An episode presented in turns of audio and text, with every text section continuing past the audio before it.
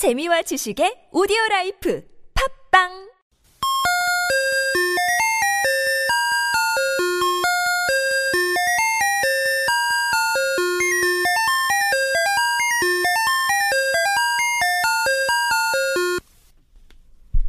우리 친구들 중에서 혹시 소비자 대통령이란 말을 들어본 친구들 있나요? 이 말은 1960년대 미국의 한 젊은 변호사를 두고서 생겨난 말이라고 하는데요. 어떻게 해서 이런 이름이 붙게 되었는지를 함께 살펴볼까요? 1960년대 미국에 랄프 네이더라는 젊은 변호사가 있었습니다. 어느 날 그에게 한 사람이 찾아와서 변호를 맡아달라며 말했습니다.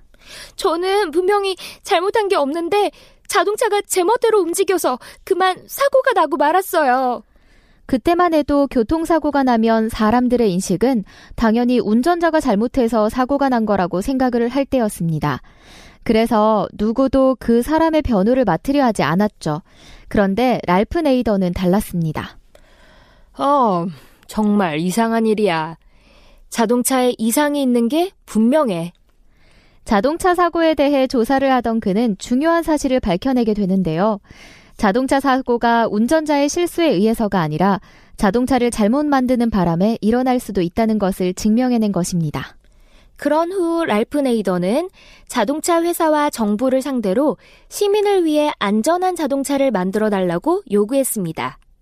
이렇게 해서 결국 자동차 안전 법안이 만들어지게 되었죠. 그 이후에도 그는 소비자의 권리를 지키는 일이라면 무엇이든 발벗고 나서서 열심히 일했습니다. 그래서 랄프 네이더에게는 소비자 대통령이라는 별명이 붙어 다니게 되었죠. 우리나라에 소비자 보호법이 생긴 건 1979년의 일입니다. 이 법은 돈을 주고 무언가를 사는 소비자, 즉, 소비 생활을 하는 사람들을 보호하기 위해서 생겨났습니다. 우리 친구들 중에서 가게에서 음료수나 과자를 사 먹다가 이상한 물질을 발견한 적은 없었나요? 혹시 잘못 만들어진 장난감 때문에 손을 다치거나 한 적은요? 이런 일이 일어났을 땐 일단 가게로 가서 과자나 음료수를 다른 새 것으로 바꿔달라고 할 수 있는데요. 또 장난감 때문에 손을 다쳤을 경우엔 장난감을 만든 회사에 연락을 해서 치료비를 보상받을 수도 있고요. 이런 것들을 소비자의 권리라고 합니다. 소비자의 권리는 크게 8가지로 법에 정해져 있는데요. 소비자의 8대 권리. 하나, 안전할 권리. 둘, 알 권리. 셋, 선택할 권리. 넷, 의견을 반영할 권리. 다섯, 피해 보상을 받을 권리. 여섯, 소비자 교육을 받을 권리. 일곱, 단체를 조직하고 활동할 권리. 여덟, 쾌적한 환경을 누릴 권리. 이렇게 8가지 소비자의 권리들이 있습니다. 장난감을 가지고 놀다가 다치는 일은 없어야 하죠? 이것이 바로 안전할 권리라고 할 수 있고요.